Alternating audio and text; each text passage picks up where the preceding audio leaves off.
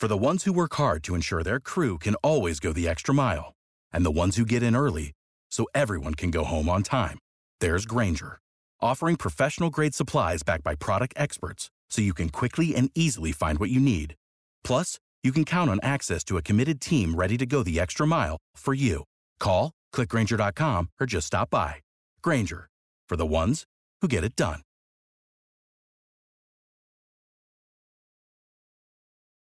When you need mealtime inspiration, it's worth shopping Kroger, where you'll find over 30,000 mouthwatering choices that excite your inner foodie. And no matter what tasty choice you make, you'll enjoy our everyday low prices, plus extra ways to save, like digital coupons worth over $600 each week. You can also save up to $1 off per gallon at the pump with fuel points. More savings and more inspiring flavors make shopping Kroger worth it every time. Kroger, fresh for everyone. Fuel restrictions apply. Happy Wednesday, Second Print Nation. And before we get into today's episode, I want to make sure that you guys know about a very special offer we have going on right now for new patrons of the Second Print Pod Comics Podcast over at patreon.com slash second print pod. New patrons who join at the annual level, at an annual subscription, at any level, I should say. We've extended this offer that you will get two free months if you join before the end of February. And if we get two annual subscribers by the end of this month, Remzo will do a very special bonus show detailing his bachelor party in Las Vegas, especially for SPC patrons. So we want to hear this show. I want to hear this show. We want to get patrons. Also, any new patrons will get free graphic novels sent to them also at any level if you join at the annual level there is just no better time to become an SPC patron. So head over to patreon.com slash secondprintpod where we give you all sorts of bonus audio goodness, Boba Fett recaps, Peacemaker recaps, what Mark missed, Remzo rants. We've got so much content over there. Just check it out at patreon.com slash secondprintpod. Ladies and gentlemen, you are now entering the Second Print Comics Podcast, starring Mark Claire and Remzo Martinez.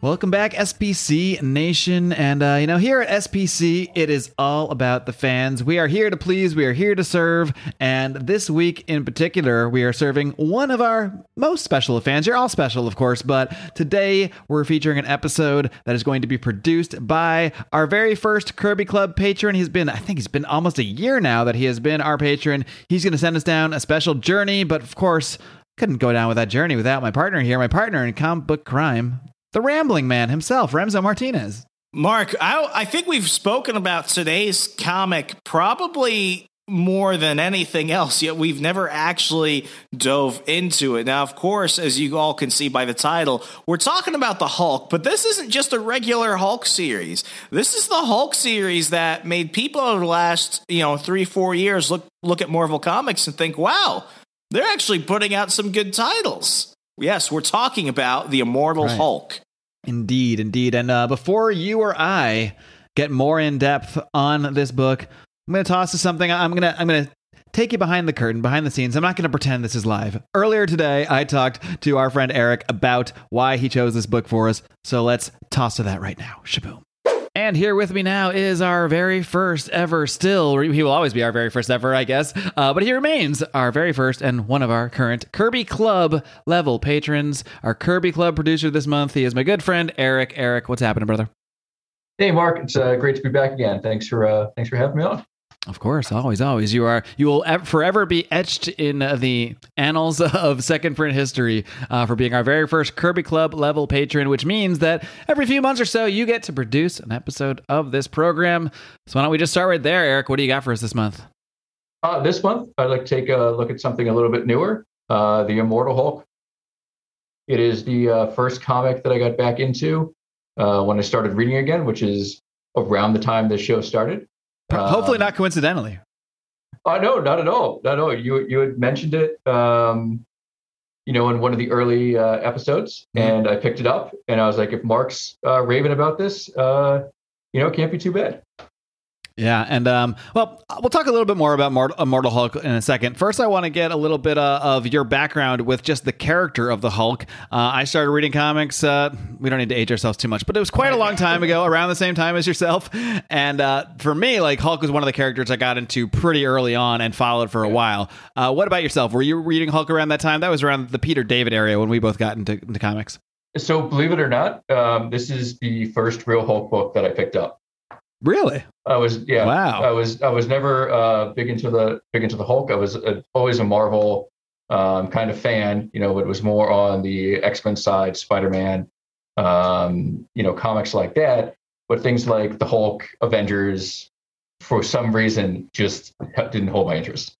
Yeah, so it's, for you, it's probably like um, probably like kind of like how Doctor Strange, Ghost Rider, characters like that are for me. I was always aware of them; they would appear Yeah. in a lot of the books that I read, but I never did real deep dives on those characters in their own books. So that's interesting. So this was the one that. So this is really the first book that got you got you to go deep, and and what a way to what a way to start. Because I, I don't want to spoil too much. We're going to talk about the actual Yeah. story, uh, Remzo and I, in just a minute. But you know, this was a, a real story that it's almost like a, a retcon in a way, but you really do learn more about the origin of Bruce Banner and and the Hulk and some things that we'll get into when we get into the story. But just uh, without spoiling too much, what are some of the things that really piqued your interest about about the Immortal Hulk, Hulk once you started getting into it?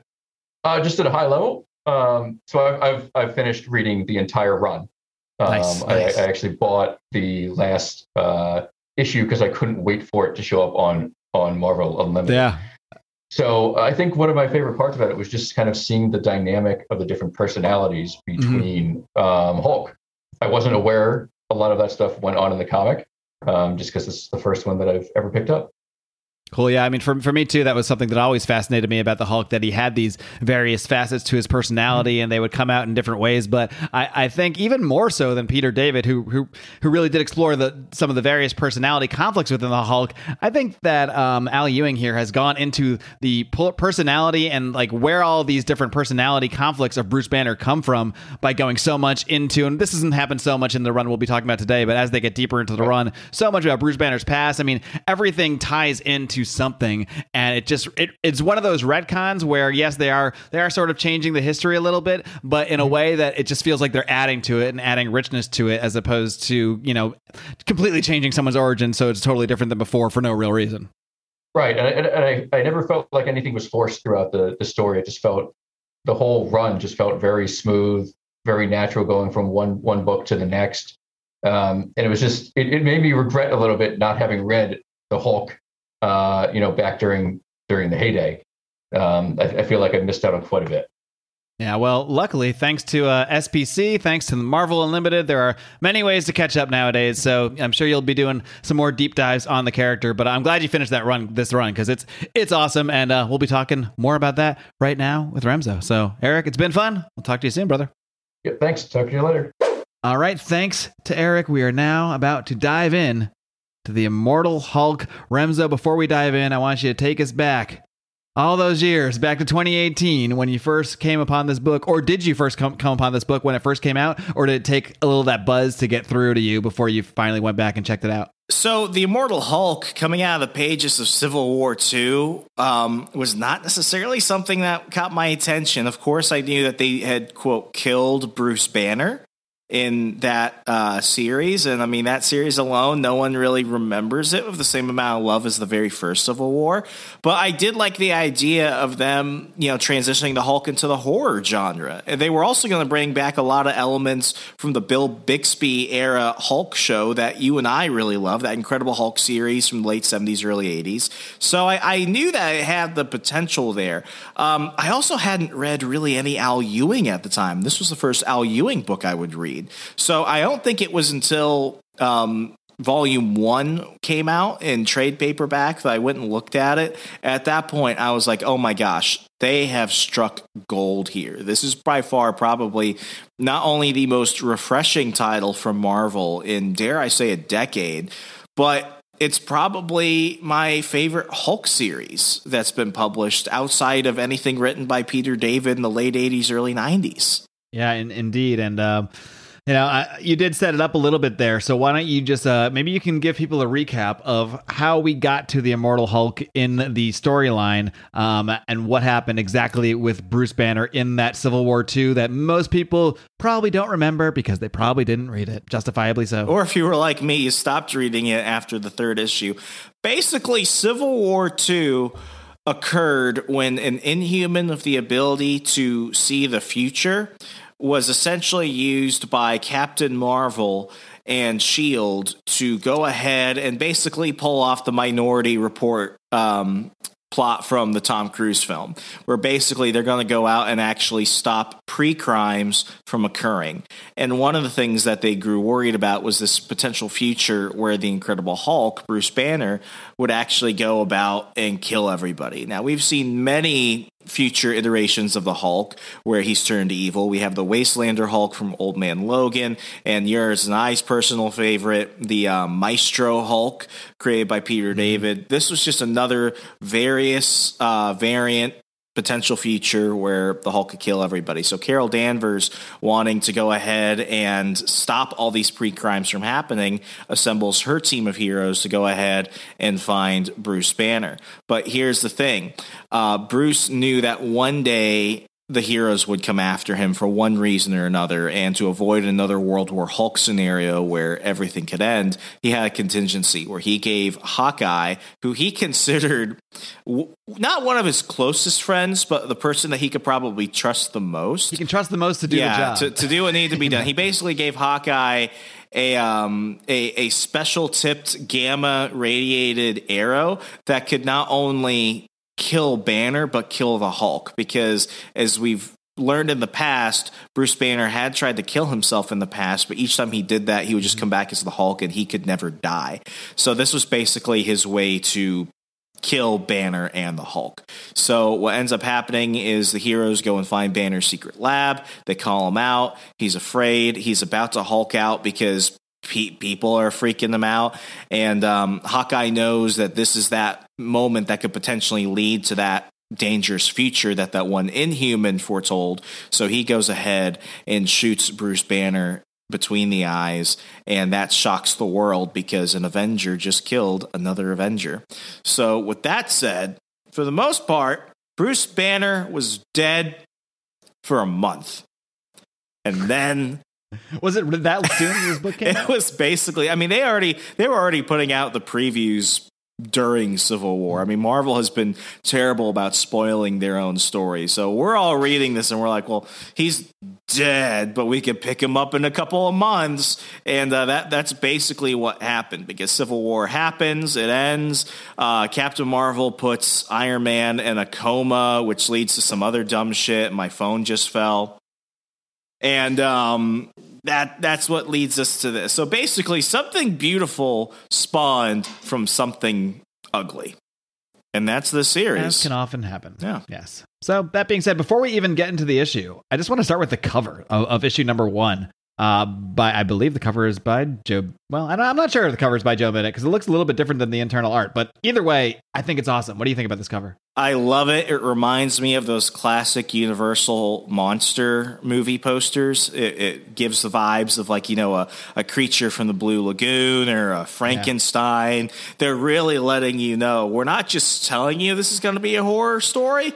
This is a straight up horror story. Yeah, very much so. I also like the lettering on, on of Immortal Hulk on the cover, where like the letters are, are kind of like falling apart and falling around as as uh, the Hulk emerges from the grave that says "Here lies Bruce Banner."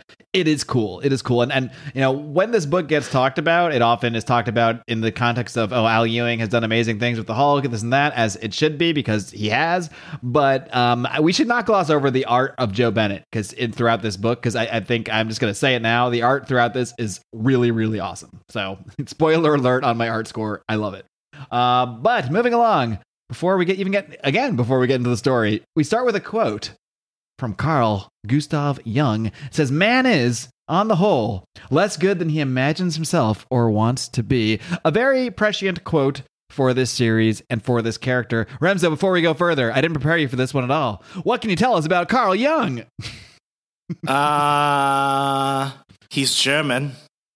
So Okay, probably would have been like, man is on whole less good than he imagines himself or wants to be, yeah? You got to read yourself some Carl Jung, my man. I'm just going to leave it at that. But moving along, that's a story for another day. Now we're going to go into a story by Al Ewing, not by Carl Jung.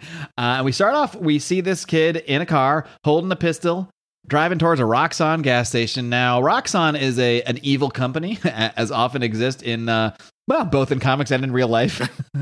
um, they're they're usually associated with the character of Thor, um, but so it's kind of an Easter egg, but it is an Easter egg that will come back many issues from now. So it, there is a Roxxon tie-in eventually in this series, but we're not going to get to it today.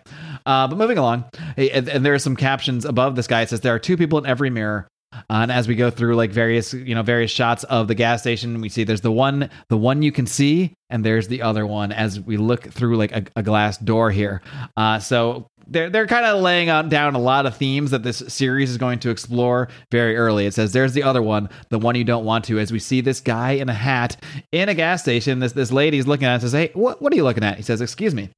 He says, "What a creep! What's his deal?" And then someone else, this kid that we just saw in the car, comes into the gas station, points a gun at uh, the uh, cashier. That's how connected with the common man I am. It took me a second to remember what you call the guy that takes your money in the gas station, the cashier. and um, yeah, so this guy is holding up the gas station and he freaks out and shoots the cashier. I think he also yes, yeah, he shoots this little girl. He doesn't shoot the cashier. He just shoots this girl, this like this teenage girl or something, and uh, he like freaks out and he's like, "Oh my god!" And then, and then we see the guy that was wearing the hat. He turns and his eyes turn green because who is this guy? He's Bruce Banner, of course, and he turns around like he's going to go after this guy. Before he can do anything, bam! He gets shot right in the skull, right between the eyes, much like happened to Bruce Banner very recently, I guess, uh, courtesy of Hawkeye. And you know, the guy the cashier behind the cashier is just kind of freaking out. He's like, "No, no, man, d- don't shoot me, please. It wasn't me. It wasn't me. I, I didn't call." And and then this guy gets shot too. So and we see the blood and everything. So right off the bat, we are definitely getting the sense that this is a different kind of Marvel book. This is this is the kind of like you don't really see blood all that much in Marvel comics, but they're already really laying the groundwork that this is going to be a different kind of series. This is going to have a different kind of feel. And this guy runs out of the gas station as he leaves these three dead people, one of which is our quote unquote hero. I don't know. It's a little little bit fuzzier in this title, Bruce Banner. Um, we then go and see later on it's the scene, scene of the crime, and uh, there's this reporter there who is, you know, kind of asking some questions about everything. This port reporter is named Jackie McGee, and um, she will be she will matter later. She will matter throughout the whole, this entire series, actually. And she's talking to the cop here, and he's saying she's saying, you know, um, they're basically like talking about how uh, they they still use like paper records there in West Virginia. Uh, I know you're not supposed to confuse Virginia with West Virginia, but No, no, it's all the same place. No, I, no, I know no, this, but- no. How dare you say that? Like I'm Mexican. To me, that stuff's that stuff's all the same me. and she, she's just she's just they do take a little dig here. Uh, Al Ewing does. She says paper records, and she says yeah, CS, CSI by way of the gun lobby. Uh, we're not going to dig into that stuff. Um, but There's too much politics in this show. Too much politics, damn it. uh, then we then go to a morgue uh, where we see inside the morgue we see these three bodies, presumably the, the same bodies um, that um, that we just saw killed in the gas station, and then one of them, the arm turns green. And then turns into a giant green hand. Doesn't take a genius to figure out that the Hulk, that this is the Hulk, and the Hulk ain't dead once again. So the, the big thing we learn in this series about the Hulk, um, you know, they'll get to this storyline wise, is that this is what Bruce Banner wanted to find out by having Hawkeye kill him. It's not necessarily that he wanted to be dead per se.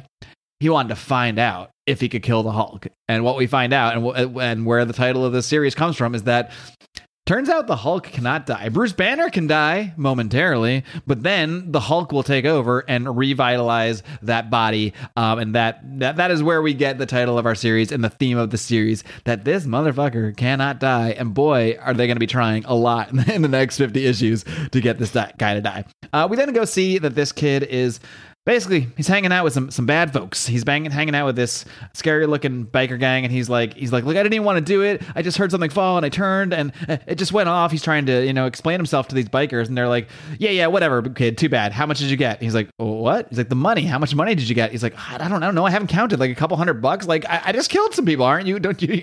And they don't care. They're like, cool, you can start paying me back. And the kid's like, What? He's like, $200. That's about the interest on what you owe me. You're not a bad guy, Tommy, so I've let you slide a little, you know, just because I like you.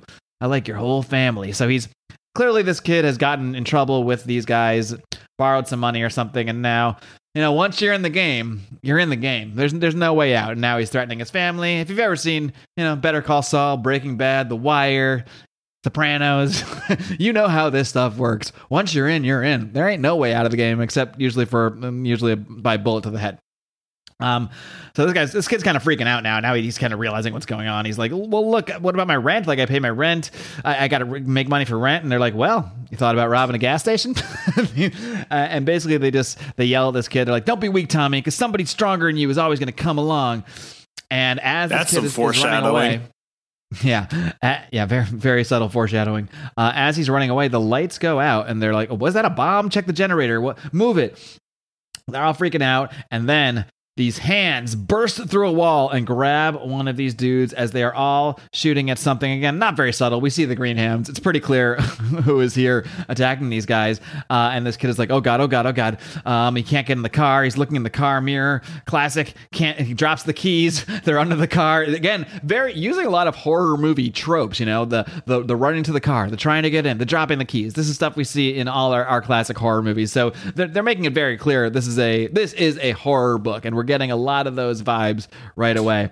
Then suddenly, all those other guys are gone, and this kid is just like, "Uh, hello, is anyone still there? Anyone?" And he turns around and sees, man, one of the coolest scariest looking versions of the Hulk that I've ever seen. We get a full, I believe this is probably a two pager that we're just seeing in one page since we're on the digital.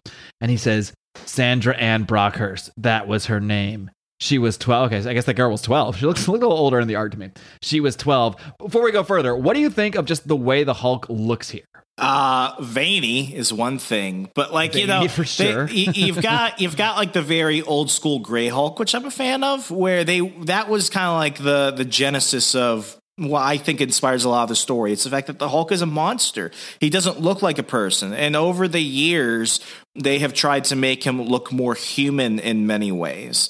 And um, for them to go back and change the way that his facial structure look, to change the way that he stands, he he's more hunched over. He looks more like he's lurking, like a Frankenstein, like a you know like a Nosferatu type.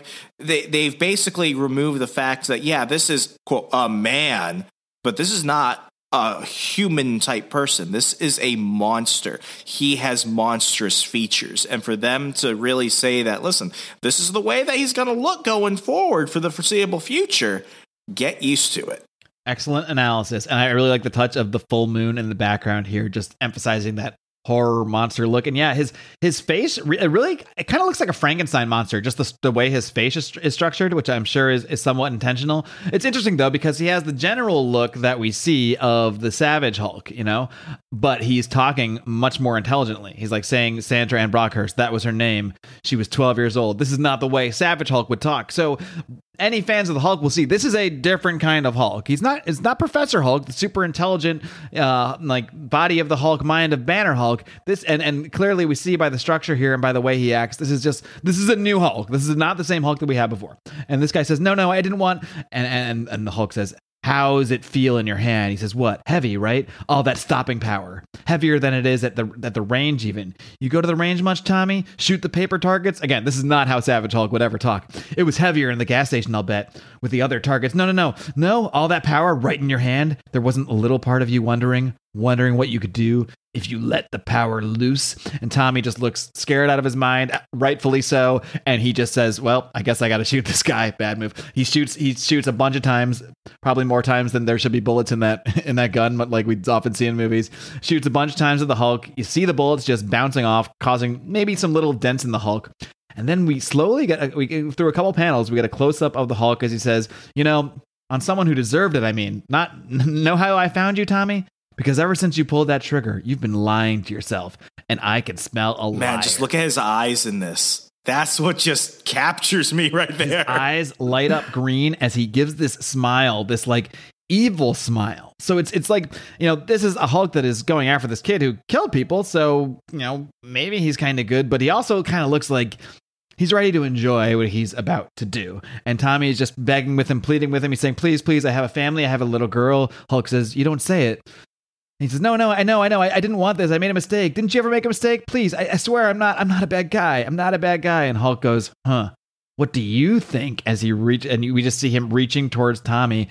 Uh, later, we go and we see the police kind of cleaning up uh, this hole in the wall of this place, um, and we see this guy, Tommy, who is way fucked up. Oh, also we see that they're they're noticing this John Doe, John Doe is missing. So they Bruce Banner's supposed to be dead. So and he has no identification. He's not carrying Bruce Banner ID. So they called him a John Doe when they first brought him into the morgue, and uh, and they see that he is missing in the morgue, and there's a giant hole through the wall. So then we go and see Tommy, who was not killed by the Hulk, but boy, he he is fucked up. Is that uh, is that been, mercy? It does not seem heroic. So again, he's our titular character. He is the quote unquote hero of the story, but this Hulk is clearly not Bruce Banner. Like Bruce Banner would never do this, but and even the Savage Hulk would never do anything kind of with this kind of precision. You know, the, the, a Savage Hulk would just be kind of flailing about, smashing thing, Hulk smash. No, this is a an intelligent yet I, I, can't call him a very friendly Hulk. Uh, so Thomas is fucked up. The police are saying, you know, it turns out he owed some money. We found him in the hospital parking lot in a shallow crater, like a meteor landed and brought him along. And this reporter, Jackie McGee, is there talking to that same cop lady. Cop lady, and she's like, God. Um, and she's saying like, um, yeah, basically she's there to um, investigate. Her real her real thing is she's looking into Bruce Banner and the Hulk, and we'll, we'll learn out why in a bit. Um, and she's saying, Look, there was an autopsy, a funeral. Bruce Banner is dead, Gloria. And she's saying, Well, yes, he is. And so was the John Doe in the gas station with that familiar face. He was dead. And then the sun went down. So this is a kind of a classic, um, a little classic Hulk trope that they're bringing back where when the sun goes down is, is what can bring out the Hulk. I think that's what they, I think in the very first version of the Hulk, this was how he was too. And then they kind of went away from it into the, the anger thing, uh, which still also brings out the Hulk. Uh, but then they're they're kind of bringing this back. They did this a lot with the Joe Fixit, I think Hulk, the, the Gray Hulk, where the the the nighttime is what brought it out. So Joe Fixit would be Bruce Banner during the day, or I'm not sure. Maybe Joe Fixit might have been locked in that stage for a while. I, I kind of forget. And then different writers have done different things with this, of course. But they have brought back this idea that it is the nighttime. It is uh, the lack of sun that can allow at least this version of the Hulk to take over. Kind of like the werewolf. Yeah. And and the cop is saying, look, Bruce Banner was dead. Bruce Banner can die, but then there's that other guy, and then Jackie McGee just gets this shocked look on her face and says, uh, "I gotta go. I gotta go talk to my ed- editor." Uh, we then see Bruce Banner in a in a uh, sleazy motel cleaning up, when we get the same dialogue, not not dialogue, but the same narration. There are two people in every mirror, and he's just saying to himself, "I'm not a bad person," which parallels what Tommy was saying to the Hulk when he who he's begging and pleading for his life. He says, "Am I?" And he looks in the mirror and sees that same devilish. Devilish for a reason because we will i don't even know if we get to it in this first five issues but this is what is known as the devil hulk. Highly intelligent um some would say evil somewhat cunning version of the hulk staring right back in the mirror at bruce banner and he says as he says what do you think? And that wraps up our first issue of the immortal hulk. Remzo what were your first thoughts reading this. I, I, I, want to point out uh, three things on this first issue. One, we, we were wondering who did the cover art uh, earlier. It's a cover art by Alex Ross, who we really oh, love. But well, but what's crazy is like I, I was beautiful. I was looking at it, it's like it's very different from other Alex Ross artwork. This actually looks like Alex Ross is homaging more of those classic Universal monster movie posters. So I mean, for him to be able to do that and us not being able to recognize it immediately, the the man man's got range. The man's got the skill. We know that from Alex Ross. Secondly, we got to talk about Jackie McGee. This is why I was just so excited uh, for the route that they were going to go with the Immortal Hulk. Jackie McGee is based off the character of Jack McGee from the Bill Bixby Incredible Hulk TV series. Uh Wow, I never really put that together. Jack McGee was a reporter who was um, searching into the death of several scientists and the disappearance of Bruce Banner. And he's the one, well, David Banner in the TV show. And he's the one that started piecing together that the Hulk and Banner might not just be connected, but that the Hulk, who was responsible for like this lab explosion and stuff like that, was actually Bruce Banner. And basically, well, David Banner, because of stuff. So basically, um, you know, Jack McGee is he's not a bad guy in the show, but he is a foil to uh, Bill Bixby's Hulk because he's the guy trying to expose him. Uh, Banner wants to be dead. In fact, they have a a fake funeral. Well, because they can't find the body because he was the Hulk during that explosion. And Jack McGee is like, I know that Banner's alive. I know that he's potentially this Hulk. I have to find him. So for here, you know, they they changed the character around. Jackie McGee is a reporter, shares the name, and now she's going after a possibly dead, possibly not dead Hulk banner. So um, just right there, I, I, love the fact that they're bringing this character in, and, and, then you know with with just the overall story, the art really carries this, but the story is told primarily through the dialogue. It's not a lot of expositional dialogue; it's a lot of character dialogue. Um, I freaking love it. As soon as I picked this up, I remember finishing the rest of this volume in like a day. If it doesn't have you hooked, yeah. I don't know what will, because it only gets better from here. Yeah, indeed. This thing this thing hooks you quick. So uh, you want to take issue two? Yep. Let's go ahead and jump into issue two. And in the cover, we basically see like this cave, and you know th- this radioactive zombie person is drowning Banner, and you get to see uh, you know the reflection of the Hulk in the water. So, so it's cool. just so cool. it, it, it's universal horror at its finest. And this starts with another quote: "All that a man hath, will he give for his life? Job chapter 2, verse 4. Let's see how that goes ahead and plays into it. We're back into the motel, and what we see is that Banner is, uh, is freaking out. And this is the first time we actually get to get into his inner monologue. And he's telling himself, I don't dream about the bomb anymore. I don't dream about the waiting, about a tiny room and a Geiger counter. And what we see is that he's in what looks to be a cell or something, and there's a Geiger counter right next to him. And he continues telling himself, The radiation I'd taken, nobody could survive. The walking ghost phase, they call it. Uh, when you feel like you're still healthy, you're not already dead. But Death was coming, lumbering toward me slow, painful, and that damn Geiger kept hissing and cackling at me, laughing at me. It wouldn't shut up. It wouldn't let me it wouldn't leave me alone. It wouldn't leave me. And what we see is that he wakes up from his nightmare. Um, I, I, I, love the comparison because when you look at the last page, it's obviously going back to his initial days on the run as the Incredible Hulk. He's much younger. Now, what we see is a much older, much more grizzled uh, Bruce Banner on a um, on a on what seems to be a bus leaving town. And maybe I'm reading into it too much, Mark, but he looks more like Bill Bixby. I don't think it's I don't think anything is coincidence in this because they are they are really throwing this entire series in many ways back to the Bill Bixby uh, character, at least for the Bruce Banner portions. Uh, not not as not quite as much for this version of the Hulk, uh, but I gotta think it's uh, not intentional. I mean, is intentional, I should say. Sorry. Anyway, it continues. He uh, gets off the bus, and now we're actually really starting to get into the deeper part of the inner monologue. He says, My name is Bruce Banner, and my life is very simple. I don't own things. The clothes on my back, I could hear, I'm sorry, I could hear the the Lonely Man music. Da na na na, da na na na na na na na. I freaking love it. Uh, I mean, you just you just see this in the way he walks and the way he's talking. I go, want sound like Bill Bixby. I don't own things. The clothes on my back, I'll keep as long as I can, but they don't last. They never do. Any money I earn, I beg or steal is used up quickly if it's not abandoned with my clothes. Bus tickets, a bed and a shower. When I can afford them, a hot meal now and again. Simple pleasures, dude this is Bill Bixby. yeah, it, it, absolutely is. And I love it. But um, you see him enjoying his meal, and each time he looks into a reflection or something, he, he just sees the Hulk, but he's trying to ignore it. Devil Hulk. Man, this every time I see this Hulk, I'm like I'm scared. Like it is, they really do. A, Joe Bennett really does a great job of just making this face look.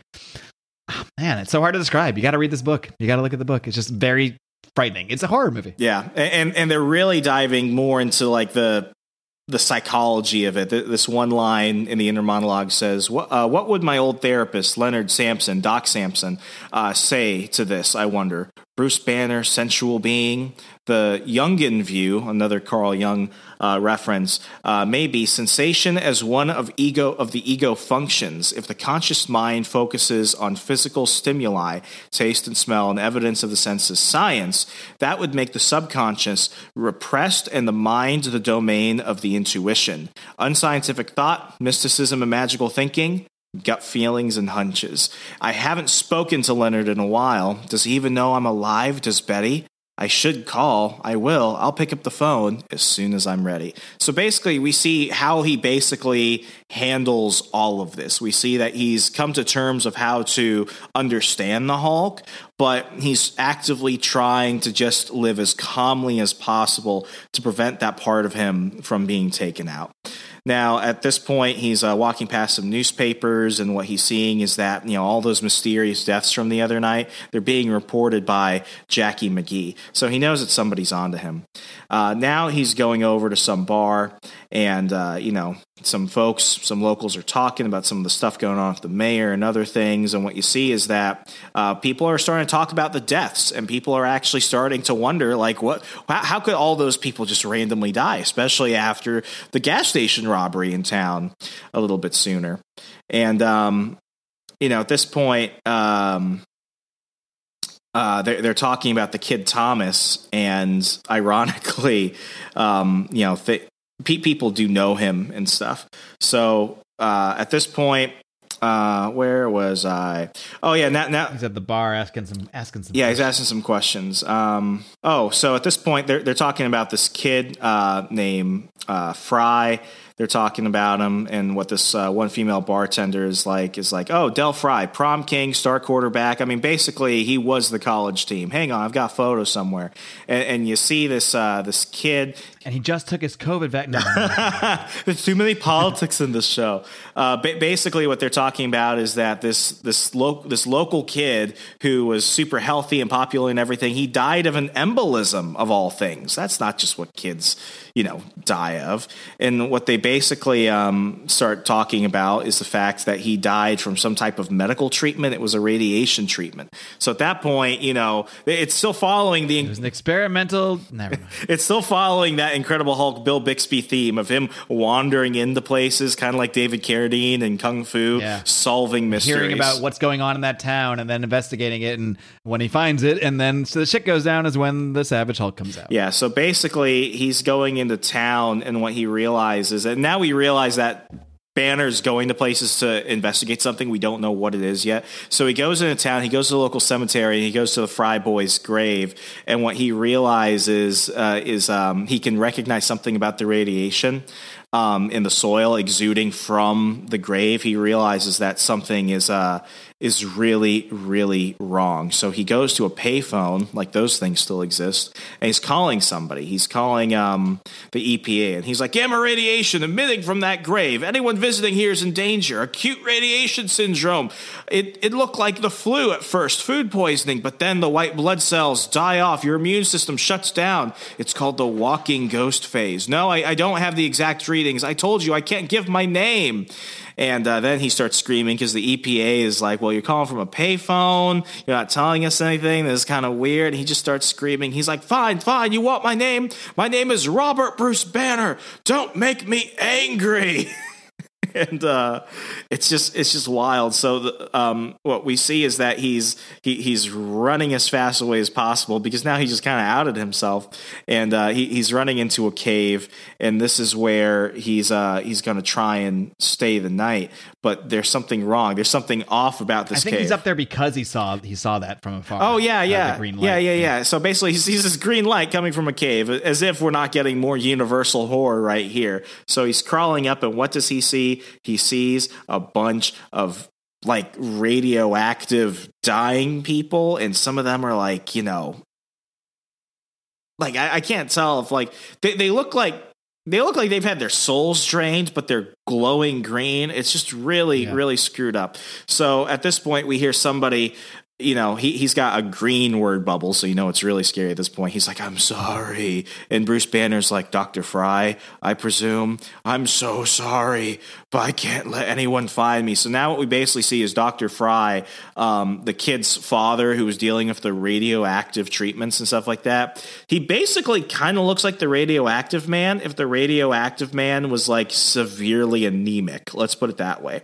And he lunges towards Banner and he's trying to uh, choke him out and kill him. And the entire time he's just like, I'm sorry, I'm so sorry. Because this isn't that it's not that he wants to kill him, it's just that he kind of has to because he doesn't want anyone to know where he is. And you know, he's not he obviously he's not a villain because villains don't apologize when they're killing you. But uh, what Dr. Fry doesn't realize is that he's not just dealing with some Joe Schmo off the block. Suddenly Banner turns into the Hulk and the Hulk is just like dealing with him at this point. Um, you know, Doctor Fry looks up and he's like, "Oh God, you're you're him, you're Doctor Banner," and and I love how they kind of talk because it's going back to that older universal horror style of dialogue where it's very formal where it's very to the point. It's not like this kind of gimmicky comedy dialogue that we're seeing in a lot of the marvel films and in some of the comics recently.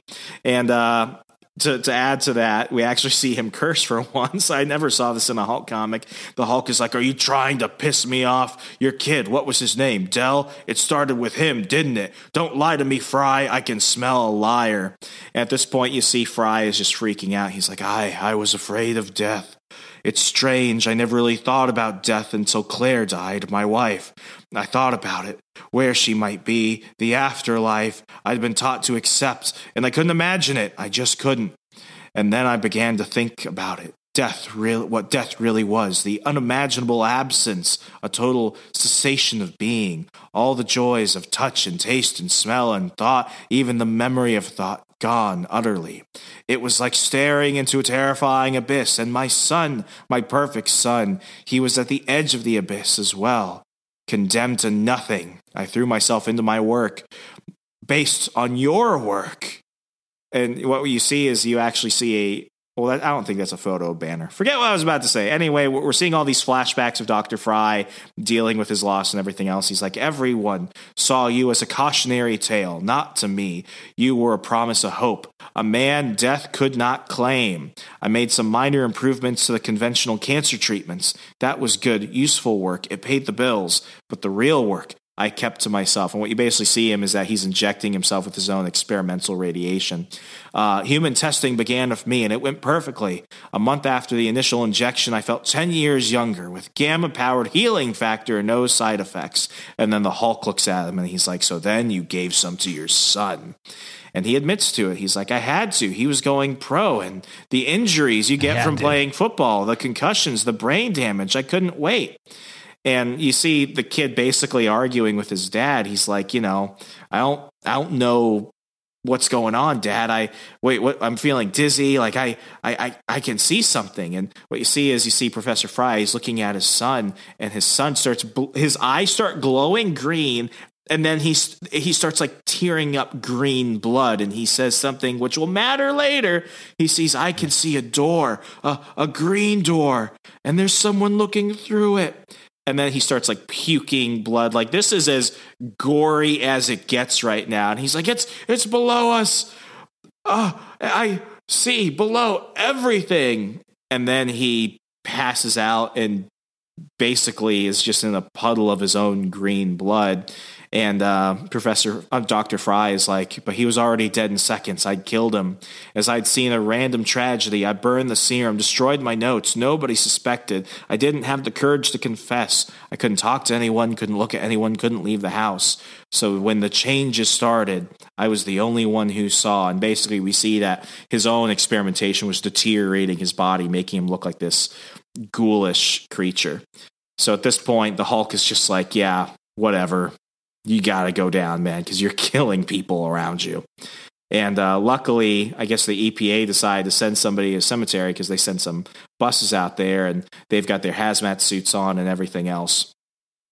So the Hulk finally looks at Fry. He's like a chain of grief. How many, Dr. Fry? How many, obviously, people, how many people died because you were scared? So at this point, Dr. Fry is like, please, I, I made mistakes, but I don't want to die. And uh, Hulk is like, is that so? Well, you made your bed, Fry. Time to lie in it. And um, at this point, what the Hulk does is he knocks him out. But then what he does is he buries Fry alive under the mountain that he was hiding in. As he wakes up, he's like, "Oh God, no, no!" And what's crazier is that when you look at his body, you see that the Hulk took off his arms and his legs. So he's just like, "Oh God, oh God, no, no, not this, please! I don't want this. The abyss, the nothing. It'd be better than this. Death is better, please." And eventually, um, what we see in the final page is that when they go to the grave of Del Fry, they open it up to see where the radioactivity is coming from. And Del is freaking alive like his father. Yep, glowing green. And the issue ends just like that. Whew, man, if we thought the Devil Hulk treated Tommy poorly, Tommy should be really thankful that all he got wasn't, uh, you know, a week in the hospital or whatever it was, some broken bones, some bruises. This guy had his freaking arms ripped off and just has to live out a life as this radioactive freak buried where no one will ever find him in this I mean that is this is horror shit. This is this is monster type stuff. Like, so this Hulk has a moral compass in terms of who to go after, but when he goes after them, he seems to just try to do the most cruel thing outside of death. Which, as this guy, is, as Doctor Fry is yelling, like, "No, death would be better. Please, just let me die." Which the Hulk will not do. He's going to leave him armless and legless, radioactive freak buried for the rest of eternity, I guess, because he can't die. Have we ever seen the Hulk like tear someone's arms off and stuff like that? Like people are like, "Oh no, Hulk, don't tear off his arms. Don't do this." Like we're always uh, we always assume we about to do these things. Yeah, like we but- always know that yeah. he that we can assume he could do that. But he done did it. Indeed. Alrighty, well, we're gonna move right, right along here to the Immortal Hulk issue number three. And if it seems like I'm talking slow, it's because it's taking me a minute to pull it up on my Marvel Universe app. Here it is. Okay. Do, do, do. Oh, I was Immortal doing the Hulk Mash issue. theme song for a second. Da, da, na, na, da, da, na, na, na, na, This cover's really cool too. It shows. Um, I, I don't believe this cover is by Joe Bennett either. Um, but it shows uh just the Hulk with a giant hole through him, a- a- having been shot by someone. Uh, so it's, it's kind of a cool cover. If you look closely, you could see the Hulk like leaning down, looking through the hole. Oh, is that who that? I, yeah, I just realized that oh, for Oh, the oh, first Hulk. time. Yeah. Oh my god, I see that. Yeah, yeah. His face is looking down back through the hole. Wow, that's crazy. The covers are awesome on these. Just awesome. We do start with another cult quote. This one from John Milton from Paradise Lost. And in the lowest, deep a lower deep, still threatening to devour me, opens wide. These quotes are not random. They are all very relevant to the series and the, the issues in which they appear. We're in South Dakota. Jackie McGee is on the case. She's talking to someone. She's saying, "I'm a reporter for the Arizona Herald." We spoke Female on the phone reporter, Liddy. hot female reporter. She's like, Look, uh, first things off, thanks for agreeing to see me. I don't know if any other reporters have spoken to you after the events on Mercer Avenue, but from what I've gathered, you were an eyewitness for at least one piece of the puzzle. You were there, and I'd like to hear it from your point of view. So she's talking to this cop, and now we go into this like old school sort of like 70s type art style which i really i really love how they do this. I, don't know why they do it but it's awesome. I, I really really love this uh, this like brief change in the art and uh, yeah, they're saying that there was a there was I guess there's this church on Mercer Avenue. There was a hostage situation.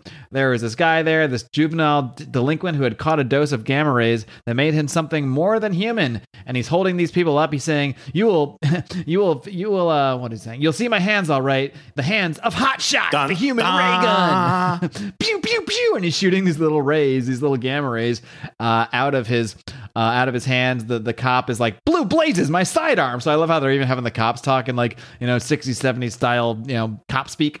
And boy, howdy, he knew how to use it. We needed the call to go to go forth, Pilgrim. We needed a hero to assemble, and blue blazes, we sure got one. Uh, then we see this other different kind of art style as she's interviewed. So each person she interviews, they have like a different kind of art style. So I, I think they did bring in various artists for these different panels because there's a bunch of creators listed on the front. So I don't know which is which, but uh, this is not Joe Bennett when we go to these different art styles. This art style almost reminds me of like almost looks like like Beavis and Butthead type art. um, I, I, re- I really enjoy the, the different changes in art. Oh, like the slack jaws and the and, Yeah, yeah. and like the sunken eyes and stuff. Yeah. But yeah, we see this bartender, this guy. I believe this is Bruce Banner. Yeah, he's saying, "Can I use the restroom, please?" And his his clothes didn't even fit him. They look like someone died in them. He looked like a real like a serial killer. I mean, he was at least going to shoot up in there, right? Anyway, things got pretty heated, and then his you see this guy's eyes light up for a second. He's like, "I guess looking back, I dodged a bullet. Anyway, and then Bruce just says, "Eh." Uh, so basically, he was about to hulk out on this guy, but but kind of stopped because he saw this thing on the news. He saw this thing about Mercer Avenue that was going on here, and he says, "The next thing I know, he's he's lunging toward this couple eating, grabs a knife off the bar, and obviously I'm like, whoa!" But he just runs out the door. I mean, obviously, I, I didn't know who he was. Then we go to this old lady, yet another type of art style here. This old lady saying, I didn't no, I didn't know the young man. He was so handsome though. It's such a tragedy. I remember thinking he looked like James Dean, such a nice young man. I was a Deaniac when I was a girl. Please please please, father, I need your help. This is the now we're showing this like green looking kid here, this teenager guy. He's like, My girl Jess, I love her father more than I can say, but she's dying. We we need the last rites, the last rites. And this lady's saying something like that. My hearing isn't what it was. I'm afraid. I never believed in that stuff before, none of it. But now, now all I want to know, now all I want is to know her immortal. This is the kid talking again. Know her immortal soul is saved. Will you help me, Father? And this father's like, No, son, you broke in during a service. like, you've taken hostages. I'm sure the police will understand if you just. They'll never understand, father. Nobody understands. Nobody in the whole damn world. Nobody understands love. And this old lady's like, He really did look like James G- Dean. Then we go to this priest where we get yet another art style, which is more of like a dark, gritty art style. And then the priest is describing, he says, and now now this is more of the style of like a horror movie. And he's saying he looked like something from a horror movie. he was his skin was green, like uh, and greasy, like he hadn't slept in days, and there was this smell coming from him, like like urine and cobwebs. I mean, th- this description is just man. And this guy says, "The devil, father, the devil's in her."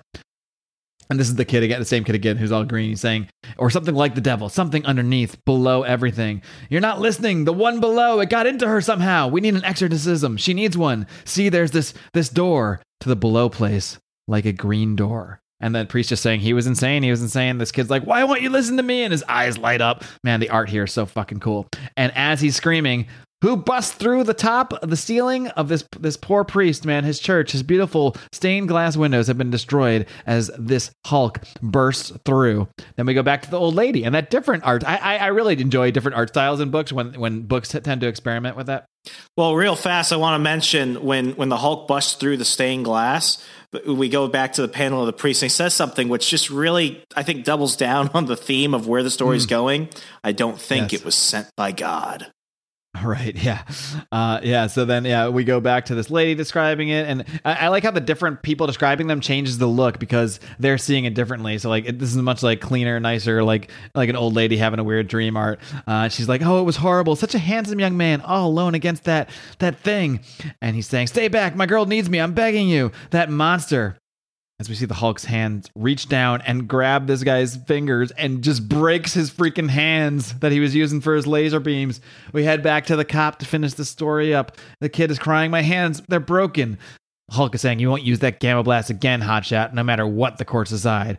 And then, or so he thought. Now this kid says, "You think you can stop stop my gamma power? That's an error, you dull-witted brute. Your final error." As he shoots gamma rays at the Hulk and blasts a hole through the Hulk. The priest is now. We are now back in this creepy horror art as the priest is describing what happened. He's saying, "I saw it all: the hole in his chest, the pulped, torn remains of skin and bone, arteries and organs, a charnel house open to the world. We waited for him to fall. Instead, and we see that the hole in the Hulk is just healing right up. He has pow- he has healing powers that are faster than Wolverine's now. The look on his face while it happened. That's what I can't forget. The boy said I was said what I was thinking, and the boy screams, "It's you! You're the shadow, the one below all. You're the devil himself." now we go to the cop who's repeating, "The devil himself." Know what the big guy said to that? And we see the Hulk says, You're damned right, as he punches this kid. Nuff said. He went out the way to, he came in, didn't say to be thanked. Modest, you know? Anyway, when Lambert woke up, he had him, we had him in cuffs, special ones. And then, oh yeah, this next part ain't so fun. We go back to the, cre- the priest where we get all the scary stuff. The boy had been staying in a motel on the edge of town. I went there with the cops. I don't know why, something in his voice. I suppose I had to know. So I saw the body. She was smiling at us when we went in. It was a peaceful smile. And they come across across this body of this woman who is all green. Her head has been turned around, and it, on the wall it says in green, "Green door." That's some Linda green Blair door. shit. Yeah, really. Green door. I, I, couldn't. So basically, this guy's girlfriend became gamma radiated, and so did he. And she went all crazy exorcist to the point that her head was turned around. And then he had tied her up uh, because she was possessed by something. Uh, green door. I couldn't. I wasn't able to. I haven't been able to pray, Miss McGee. Not since that day. What does that mean? And then We go back to the old lady, Jess Harrison. She had a super person name as well. I don't remember. So this is some kind of hero, I think, but I'm not sure who it is. They don't. I guess we're supposed to know. I don't. You probably don't Yeah. know who this is because who would know? Anyway, Just assume there are a bunch of people in the Marvel universe who aren't C list, D list, or E list. They're like Z list. So this lady is uh, now in jail visiting this kid because she's he's so handsome and, and James Deaney here, and uh, yeah, she she's just talking to this this kid in the prison. And go back to the bartender. He's telling more of the story how he came comes out of his bar and sees a car totally smashed. Um, and uh, we finally go back to Jackie McGee. Who is typing up her latest story? Mercer Avenue Hulk sighting unconfirmed, says the experts. Um, and then her phone rings from an unknown number she says he says they say Jacqueline McGee from the Arizona Herald. She says, "How did you get this number?" We head to Vancouver, Canada. He said, where we get the other person on the other end of the line. He says, "Your editor gave it to me when I dropped by. My when I dropped my name. Turns out he's a Packers fan." Walter Langkowski. It's Walter Langkowski, who we just met two weeks ago on our Omega Flight episode. Walter Langkowski, aka the Sasquatch. Now, you gave us the Sasquatch's origin last episode. So we, we end up basically as, the Sasquatch is uh, talking to Jackie McGee here, and he's saying, you know, um, you know, uh, look, I should get to the point. It's like this, Miss McGee. I've been reading your articles, and you seem to be the only one actively pursuing looking for Bruce Banner right now. Well, apart from me, that is. Why? Well, he's an old college buddy of mine. I want to know he's okay. And if we're being totally honest, I could use his particular expertise. Right, exactly. There's there's something I want him to look at. As Walter Langkowski looks in the mirror and sees a very devilish, interestingly enough, a very devilish looking version of the Sasquatch staring right back at him. As we wrap up issue three, Remzo, thoughts, and you can take us into issue four. Uh, first off, I, I love the juxtaposition in the art styles. I love it when they do these type of perspective shows. Uh, one of my favorite episodes of Batman the animated series was called Legends of the Dark Knight or Legends of the Bat or something, where basically these three teenagers are giving three different accounts of things that they've seen Batman do. And during that, we actually see kind of like uh, a, an homage to the three eras of Batman prior to that, like the Adam West Batman, the Dark Knight Returns Batman, and then our modern Batman. So that type of storytelling to see it here and not just the way that you know everyone's talking and how the pace of the story goes, but also see the different art styles. I, I thought it was it was a good break, and I mean this is just a great standalone issue. I think each issue has been a great standalone. It's building up kind of like that you know Bill Bixby Incredible Hulk anthology, but this one was just done so perfectly. I love it. Indeed. We are on to issue four. We see uh, another great Alex Ross cover of the Hulk tossing some vehicles as he's running through town. We start with another one. Now, Mark, you should know this guy. Jean Paul Sartier saying, One always dies too soon or too late. Jean Paul Sartier and No Exit. Now, we're back in South. I don't know that guy. I'll admit it right here, live. I have no idea. I don't know Young. You gotta learn JP Sartier. Yeah, we each have homework. We each have homework. I'll read some some start some Sartre. Is it pronounced Sartre? I've I've always screwed it up. okay, so See, gonna presume that was parents, comics are educational. Um, so we see uh, uh, Jackie McGee at a South Dakota airport, and she's like, "Seriously, I'm at the airport, Maury. The man's plane just hit the tarmac. It's a little late to haggle my expenses. Come on, Murray. I told you why. We broke the story." And at this point, you know, she's she's trying to basically convince her editor to allow her to keep chasing this lead, but he's like, "This is getting too much. Uh, this is getting way too much expensive. We got other stuff to do." And she's like, "Listen, we're dealing with government conspiracies and a possible dead guy and the Hulk and all this other stuff. We got to keep going."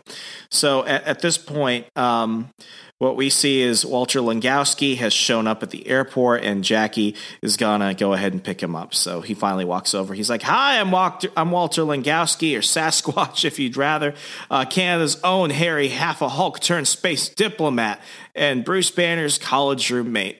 By the way, so Alpha Flight comes back. I know it's funny because we we killed Alpha Flight and then we did Omega Flight. Long story short, they There's many different. they did another Alpha Flight, but instead of just redoing it, what they did was they made them space heroes. Hmm. Okay. So yeah, so So then Captain Marvel was part of that too. yeah, which only lasted like a little bit. And then later in this series, they morph into Gamma Flight. Interestingly enough, Yeah. as their new mission comes around, and it becomes centered around like you know chasing Gamma shit, basically. Big takeaway: Omega Flight don't matter anymore. no, it never did, and it never will. So we see uh, Jackie and Walter driving into Minnesota, and she's wondering how they actually met. So he goes ahead and uh, starts talking about their time at Penn State University, where you graduated from. Indeed, my alma mater. I never realized Bruce went there for a semester. They didn't talk about that in the the, the brochures. That should be something. I mean, I mean, instead of the Nittany Lions, it could be like the, the Penn State Hulks, the Nittany Hulks, the Nittany Hulks, the Gamma Lions. There you go. The Green Devils. So uh, basically, they're talking about the, uh, the the lab facilities and the the gamma facilities that Penn State apparently was known for. And uh, Walter was there on a football scholarship. And oh, by the way, while he mentions the Packers in the last issue, Walter was a football player before he got into full time science, and he was actually part of the Green Bay Packers. So there's yes. that. But uh, anyway, uh, they end up being roommates and everything. And at this point, you see a flashback where a young Bruce Banner is like, "For pity's sake, Langkowski, you can't just pick up advanced gamma theory. This isn't learning the uh, this isn't learning the Osariana the Ocarina in five easy steps. I don't know what that is.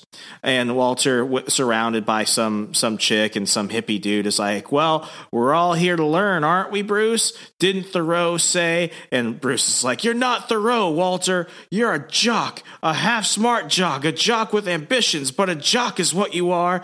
Everyone already fawns over you carrying a ball around. You want them to love you for your mind too? Well, tough. You get the football. This is mine, mine. And it's just like, damn, Bruce, little little insecure.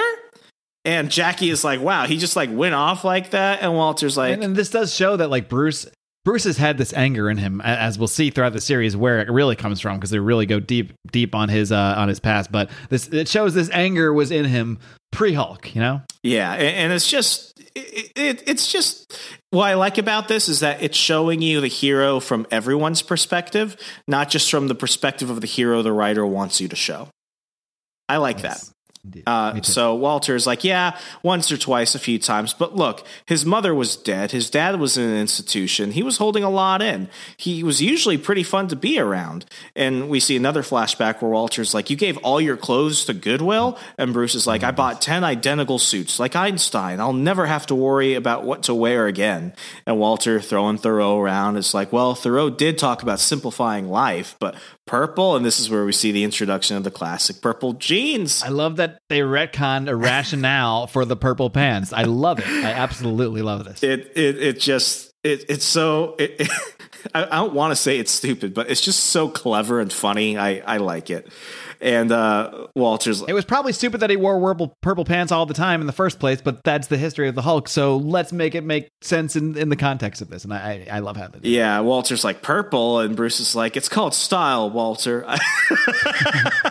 he's like, I love how he's like, uh, yeah, I've, I've been studying the current trends. If anything, this will only become more uh, fashionable. so, you know, Bruce may be good with the radiation studying, but maybe not so much the fashion. Yeah. So, so at this point, um, you know, years pass and now we see Walter watching the news when the Hulk kind of like first popped up on the scene and everything. At this point, you know, he realizes through his gamma research, which which he continued, that it was time to get involved with stuff. So now we get to see him become a superpowered Canadian. So then he goes, I, then I got serious after seeing Bruce become the Hulk. Uh, long story short, I quit football and made it my mission to duplicate what happened to Bruce. And at the cost of my fortune and with the funding and encouragement from Department H, the Canadian superhero monitoring agency, we went ahead and did it. And by the way, so you see this machine that um that Walter is in in this panel, and this is why you have to go and read this this issue, folks. Well, all these issues. Mark, does that machine look familiar at all? Um, help me here. That is the Bill Bixby Gamma machine. Oh, that Bill oh, Bixby. That, so it's at the beginning. I, I, love the title sequence for the Incredible Hulk. Instead of a gamma bomb, what happens is David Banner, as he was called in the show, builds a machine, right. and this is what. The, why? Because Stan Lee thought Bruce sounded too gay. Do you remember? we- I think we discussed this That back in issue episode issue, four or something. Episode. Yeah, episode four or It's five. like Bruce, podcast too gay. Let's make him David. Bruce. What kind of fairy? It's named Bruce. Let's call him David. That's a man's name. Actually, I don't think it was Stan. It- I think it it was, was actually one- Stan. Stan invented the name. Yeah. It was the, the executives of uh, CBS or whatever. It was. Yeah, it was, it was the producer there. Oh, and, and by the way, this isn't just something that's an homage to the um, Bill Bixby Incredible Hulk show. If you remember in the opening sequence of The Incredible Hulk, which was also a film based on that Bixby TV show, uh, Edward Norton becomes the Hulk through this machine as well. So that's actually MCU canon. Yeah. So, you know, because it's contrasting and because they're homaging all these things, what they do is they retcon Walter's origin to make it so that he got it from this machine. And then that's when he's like, it, it turned him into the Sasquatch. And Jackie's like, well, that's, that's a trip. And um, at one point, she's, um, you know, uh, Walter was like, "Have you ever been hit by a gamma bomb, Jackie?" And Jackie starts having these um, these flashbacks, and now we understand why Jackie is so obsessed with the Hulk. We see that at some point when she was a child, um, the Hulk basically, uh, whether he was fighting a villain or whatever, basically like blew up her neighborhood. And you see her father holding her, and he's like, "Don't don't look him in the eye." And Jackie, as a small child, is looking at the Hulk from distance. Dumbest thing to tell a kid because you tell a kid, don't do, don't look at this. What are they gonna do? They're gonna look at the Yeah, and, and what's creepy is like we've been talking about the Hulk's eyes, the series. Like you can tell a lot through it. We see just a close up of the Hulk staring back at the little girl. So cool. Yeah. So scary. So uh, now what we see is that um, he's explaining kind of like the differences between uh, Sasquatch and the Hulk, and uh, you know that that's basically it. So basically, what's been happening recently? Yeah, he, his his rationale here is interesting. They basically said like, "Oh, I was a jock. You know, I worked out. I was twice as strong as Bruce. So my thinking went, my Hulk could counter his, create a deterrent for for Canada. So like basically because he's like, you know, he's he's Canadian, and he ended up working with the Canadian government who did who funded this. And uh, but the theory was, well, I'm not insane like Bruce. I don't have all this anger issues. I'm much bigger and stronger, so I'll be bigger and stronger, and I'll be able to control it better. Was the theory here? Yeah, and what's been happening to uh, Sasquatch is that he's been noticing some things have been changing, and one of them has been this quote kind of door, a green door between this world and a darker one, a world of beasts and demons. This is actually going back to his origins. This is actually a, a retcon of Walter Langkowski's oh, you're right. well. I, I, I ignored Yeah. that one panel where they're discussing that. Mhm. Yeah, yeah, they're, they're still he's still in his own flashback describing when he first became Sasquatch, and I, I think I think this was canon that it was like a uh, this kind of entity called Tanaraq before. I think that was already canon, but what wasn't canon was the idea that this green door opened and he saw the green door, and it was through this green door that that spirit, one of the old beasts of the north, called Tanaraq, which is basically a giant Sasquatch, uh, inhabited his body, which turned him into Sasquatch. Um, but Tanaraq has been dead, I guess. This, this original entity that that um, that inhabited this body. So now it's just Walter Langkowski in chart that runs this body that can turn into Sasquatch, essentially. Yeah. So now, now we're at the scene of uh, another incident that relates to the Hulk. So Jackie and Walter are definitely on the right trail. Uh, now, what we see is that the reason why they went into Minnesota is because they've been following that trail, as I mentioned earlier. They're back at the bar from issue two, and you're spe- and they're speaking to some of the locals who had met Bruce. So they went go ahead and show him a photo, and they're like, "Oh yeah, I remember that guy. He asked for pop, and he was kind of asking all kind of questions about Noah Swanson." And uh, Jackie's like, "Yeah, the police told me a big meth dealer, wasn't he? It's his van with the cars mashed into the, into Garland Street." And the bartender's like, "Oh yeah, you betcha." I said to him, "Oh geez," I said, "Oh, you don't want to go asking too many questions around there, fella." So at that point, they realize that you know the whole thing is uh, is basically they're they're on the right lead. But what ends up happening is they see this bar fight break out, and these guys are are losing their shit. So Walter, being a courageous dude, tries to get between them and stop all the fighting and everything. And at one point, one of the dudes stabs Walter in the back. So Walter's just down, and I mean, it's it, he he's he's dead, dead, and everyone's just like, "Oh God, I didn't mean, I didn't mean to." And the other dude who he was fighting was like, "You you killed him. We gotta go, man." So at this point, um, you know, Jackie runs over and she's like, "Walter, oh, there's a pulse. He's still alive. Call an ambulance." So so they're rushing him out there. And um, at this point, you know, they're they got him in surgery. They're trying to see what they could do about it. The cops are there questioning Jackie, like, "What happened? What's going on? Why does this guy get stabbed?" And then suddenly, this dude comes over and um, uh, sits next to Jackie, And next thing you know, she's finally like trying to catch her breath and breathe. This dude whose face we don't see, he's like, ah, good timing then. And then she looks over and realizes that he's uh he's Bruce Banner. And um, at this point, he's like, "Here I am. What happened to Langkowski?" And she's freaking out. She's like, "He's he's in surgery. He was stabbed while uh, while we were looking for you. I'm sorry. What what, what are you doing here?" And he's like, "Ah, oh, just following a hunch. All humans emit radiation, simple biopho- biophotons, mostly barely measurable. But the gamma affected, we have a very unique signature." And Walters is just like mine. And she's like, You can sense that? And he's like, Not me he can. So what ends up happening is uh, Walter is in surgery and he dies. But here's the freaky part. As we zoom in on his face in the last panel, we see him going from man to Sasquatch.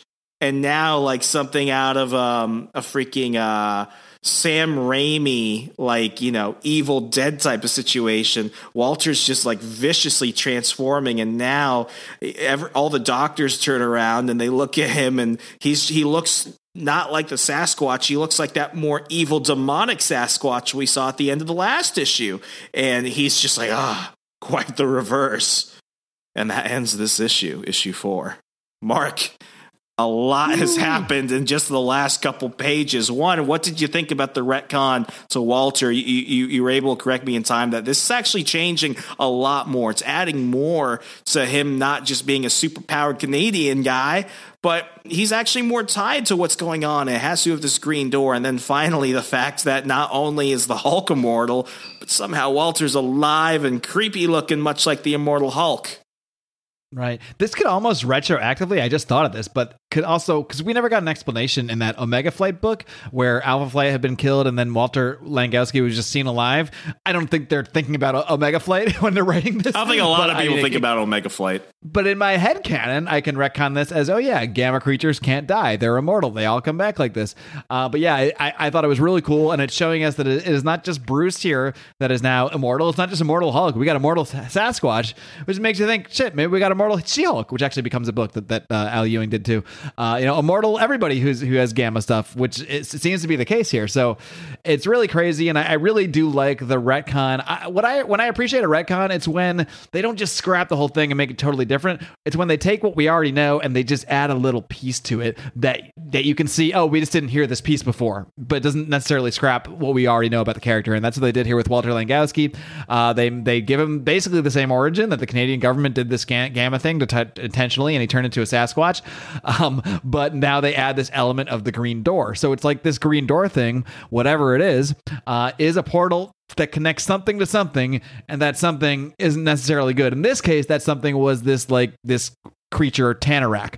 Uh, but you know, we're still learning. Uh, we're still learning exactly what the green door is, uh, and we'll learn more as we go in to issue number five of the Immortal Hulk again. I should have used the last few seconds to cue up the issue, but instead I'm going to start da, talking da, slower da, until I get it up. Um, another cover here. Is this another Alex Ross one? I don't know. I don't think it's Alex Ross, but it's another cool cover showing the Hulk battling battling Sasquatch. I will say that.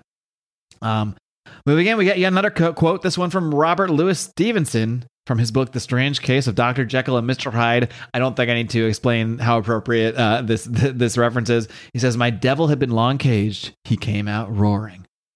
So we go and we see before a flashback of sorts to the Alpha Flight space station where we see Sasquatch talking to Captain Marvel, who I guess is in charge of Alpha, Alpha Flight in this flashback anyway. He says, well, What is this, Captain? Like a performance review, an intervention? And she says, Well, we're just concerned, Walter. That's all. You do good work with Alpha Flight. And I know you haven't, you have since long, I have known you.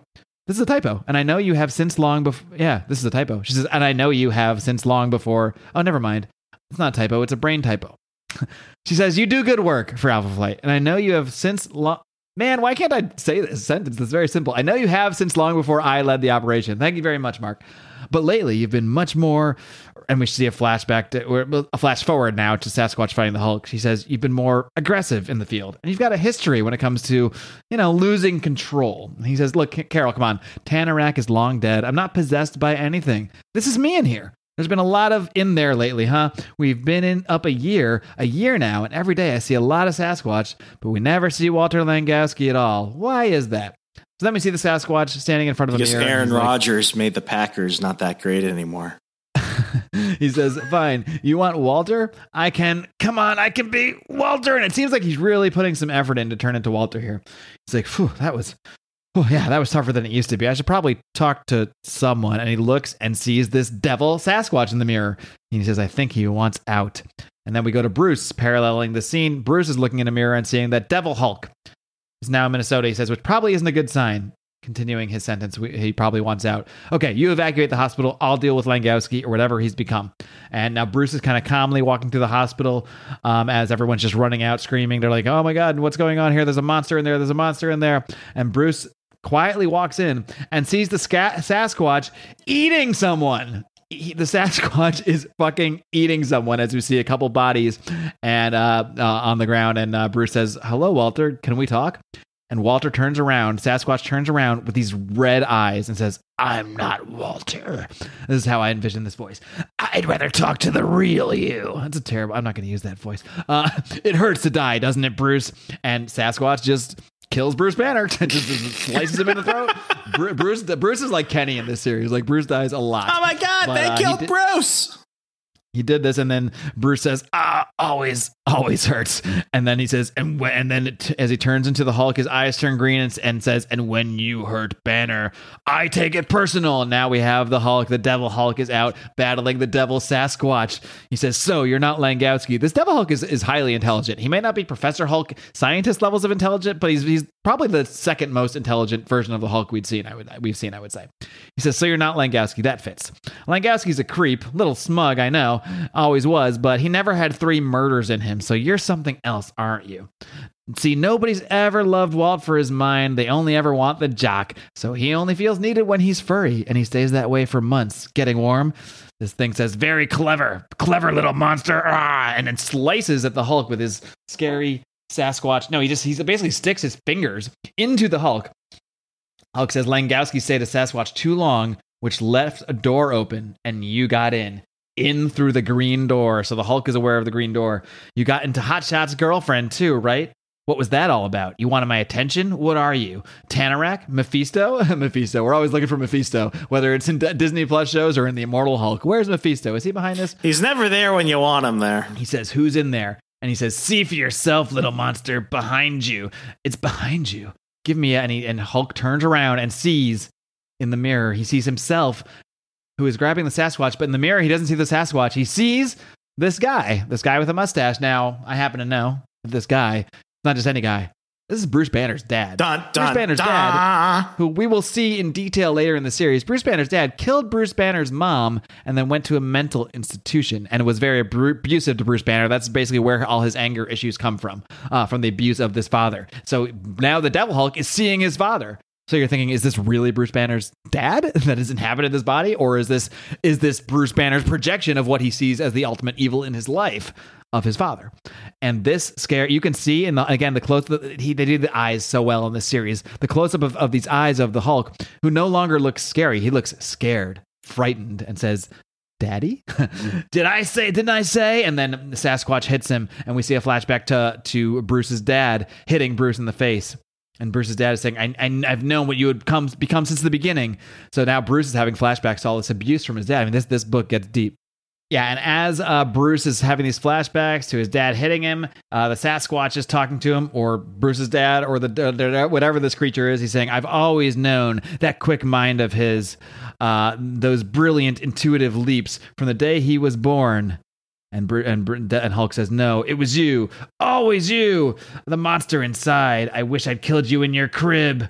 It sounds like hell on earth. This is people talking from outside now. As Hulk comes flying uh, through a wall here, and people are still evacuating. They're like, "Man, this is like a." Jackie's like, "Man, this is like a dozen earthquakes shook at once. They're going to knock this whole damn building down." Which you would think these two giant monsters um, might end up doing. And then we see the Hulk, and this Hulk is now for the first time in this series. This Hulk looks frightened, absolutely frightened. He's saying, It's not, not you. It can't be. As this demonic uh, Sasquatch ta- says to him, You can see ghosts. You can smell lies. You'd know if it weren't. I am the father you killed, Bruce. Back through the green door, back from death. And, and he's saying, Stay back, stay. F- Feel that? My claws you, in your gut? That's the proof. Who else could ever hurt you like this? And he's screaming, and he's just screaming, ah, who else can make you the monster scared? And he says, no, never. And, and Hulk just kicks Sasquatch off him. He says, you're just a man, a twisted old man who killed his wife, tried to kill his son. Make him wish, wish you had you scare him. You scare Banner. You think that gives you power over me? And think it makes you some so important, so special? No, not special. Puny, puny human. And he just punches the Sasquatch, goes flying. He says, "You're nothing. Any power you have, someone gave you. Who? Who brought you back? Who opens the door? Tell me, or I'll smash you." And then Sasquatch talks back to him. Now he seems a little less demonic here. Well, not really. He's still possessed. It needs a host personality to. Oh no, this is Walter. Yeah, that's why they changed the font. This is Walter tr- kind of peeking through a little bit, and he's saying it, it needs a host personality to work in this world to function. It burrows in, wears our souls like masks on a stage. Help me! And and and and uh, Hulk is yelling, "What does? Tell me what's behind you." Now we go back to the demon voice. So Walter only got to peek out for a minute. He says, Every light casts a shadow. In every mirror, there is a reflection. As above, so below as this demonic Sasquatch sticks his giant nails through the Hulk's eyes and says, Take a good look, my special boy. You'll see a darker shadow than yours. And, and Hulk is just screaming like Sasquatch is really taking it to him now. He's saying, Gamma made Langkowski your equal. He just didn't know how to use it, that's all. Do you? Do you understand what needs to be done? I smell the sick and the weak. I smell children. How many? How many do I have to? And then you hear and some idiot cop just tased this freaking giant demonic Sasquatch move, thinking it was Paul going to do something. And he says, "Okay, that's one more." As Jackie McGee is screaming, "No, no!" And now she's going, and he kills this cop, slices this cop in half. This demonic Sasquatch, and now he goes after Jackie McGee. He says, "Remember all this. This is the monster's fault." And Bruce says, "Gamma." He got, he grabs Sasquatch. Says, "Made Langkowski what he is. It made you. Keeps your green door open, doesn't it? Doesn't it?" And he's saying, Well, I eat Gamma as this Hulk basically sucks this power out, sucks this this creature of the of this gamma of all this gamma out of out of Walter Langkowski out of this demonic Sasquatch pulls it all into him and Walter turns back into into well Walter into a naked Walter Langkowski now the Hulk is talking gamma radiation. I absorb it. Makes me stronger. He's talking to Jackie McGee, who's there. Took all of it. Took all of his. No more Sasquatch. No more Dad or whatever that was. Jackie's like, he's alive. You saved him. She says, "Shut up, McGee. You're with you're with a local paper, but you drove across how many states to find me, and you couldn't even look at Banner. I noticed. Can't look at me now either. Whatever this is to you, whatever he owes you, it's personal. The truth now. And now he's back to that scary looking devil Hulk. And she says, "Well, I, I've still got a man's blood on me. Maybe like, could I, could I wait a minute? When I was 15, you destroyed my home, my whole neighborhood, and they said they said never look you in the eye, but I did. I saw you that day, and I have questions." And the Hulk pauses for a minute, still got that devil Frankenstein face on him. He says, "All right, one question, but make it quick." She says, "Fine. Well, here's here's my quick question. How do I do it? How? How do I get to be what you are?" And he just looks at her like like shocked. He, she, he Damn, says, girl. just just go home, McGee. Go home. Now we get some more narration. It says there are two people in every mirror as we see Walter Langkowski coming coming to, waking up. And and Jackie's talking to him. She's like, You happened. You did this. Don't you remember? Sasquatch killed a man right in front of me. I don't even know his name. He, he says, He's gone. She says, The Hulk? Yeah, he just no, not the Hulk. Sasquatch. I could always feel him, and now I can't. He's gone. Where did he go? And we cut to a shot of the Hulk, and the narration continues. There's the one you can see, and there's the other one. As the Hulk looks into the side of this Jeep and looks in the mirror, the one you don't want to. And in his own reflection, he sees that devilish bastard himself, his father, looking right back at him as we wrap up issue five and this first little run here on the Immortal Hulk Remso. Let's do this thing. Why don't you go right into your review? Oh man, I love this book more than many books, and for it to be a Hulk title where they completely jumped genres from generic superhero sci-fi into the realm of horror. I love it. It's a great collaboration between a writer who knows what he's doing and a team of artists who know how to get it done. I'm giving both the art and the story fives for a total score of 10. This is a great standalone. This is great for new and veteran readers. I mean, if you love the Hulk, if you don't know much about the Hulk, if you wanted something new, it delivers that in such a great narrative. It brings back so much nostalgia from the Bill Bixby Incredible Hulk era mixed with something new. And the art drives it home, regardless as to whether they're doing those little vignettes like in that one issue or whether they're, they're doing something like this. I love the renditions of everyone. I love the way that the art carries the story this deserves a 10. Indeed. And I'm going to edit that. All right. Well, you know, I'm not going to build up the suspense here too much. And, you know, as, luck, as much as I like to be a contrarian in many aspects of life, I'm not gonna get. I'm not gonna do that here today. I I am right there with you, man. Like I, I cannot find a flaw in this. So take the fact this is already one of my favorite characters of all time. Take the fact that I love the horror genre, additionally, and take the fact that we've wrapped all this up into a completely very original Hulk story. It's hard to do an original story about a character that's been around 30, 40 years, but Al Ewing does it here. Um, and on top of Al Ewing's five art, which I'm going to uh, five art, five writing, which I'm going to give the five to. Joe Bennett, as, as I mentioned at the beginning, his art is just so awesome here. And even when they switch to other artists to do like these different styles, that works. I, I mean, I, I can't think of a single flaw. I can't think of a single flaw in this entire, at least in these first five issues. So I have to give Joe Bennett's art a five. It's perfect. Al Ewing's writing a five. I'm giving this a 10 too. This is a perfect SPC 20, Remso. We rarely give those out, especially if you listen to last week where we where, where we were different, uh, pretty pretty drastically on our scores. But uh, I mean, this was um, I, I've given this out to friends. I've given this out to patrons. I love this book as much as I rat on the current state of Marvel Comics. This has been an amazing series.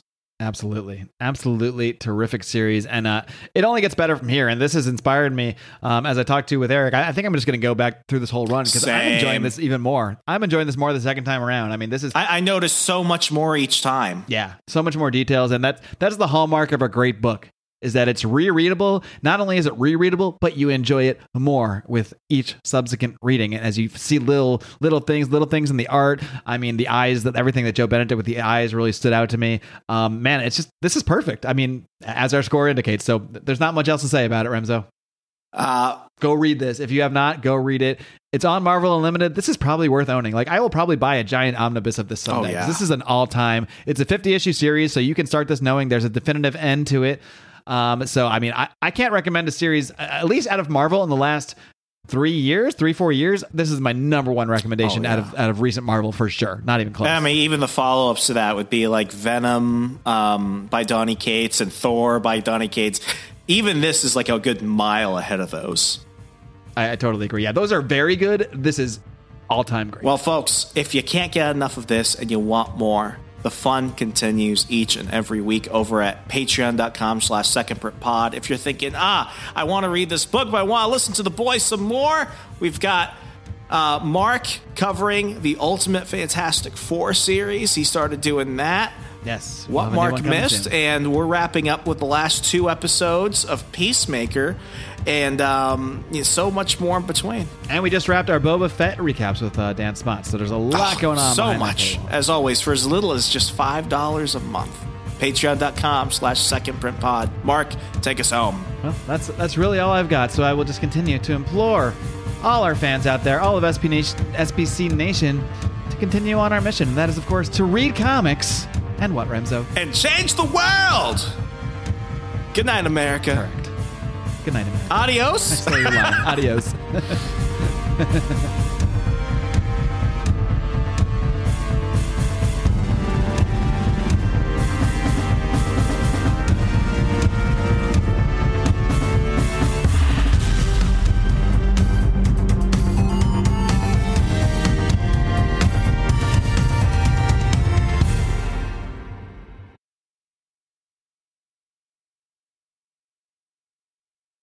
You know how to book flights and hotels. All you're missing is a tool to plan the travel experiences you'll have once you arrive. That's why you need Viator. Book guided tours, excursions, and more in one place. There are over 300,000 travel experiences to choose from, so you can find something for everyone. And Viator offers free cancellation and 24 7 customer support for worry free travel. Download the Viator app now and use code Viator10 for 10% off your first booking in the app. Find travel experiences for you. Do more with Viator.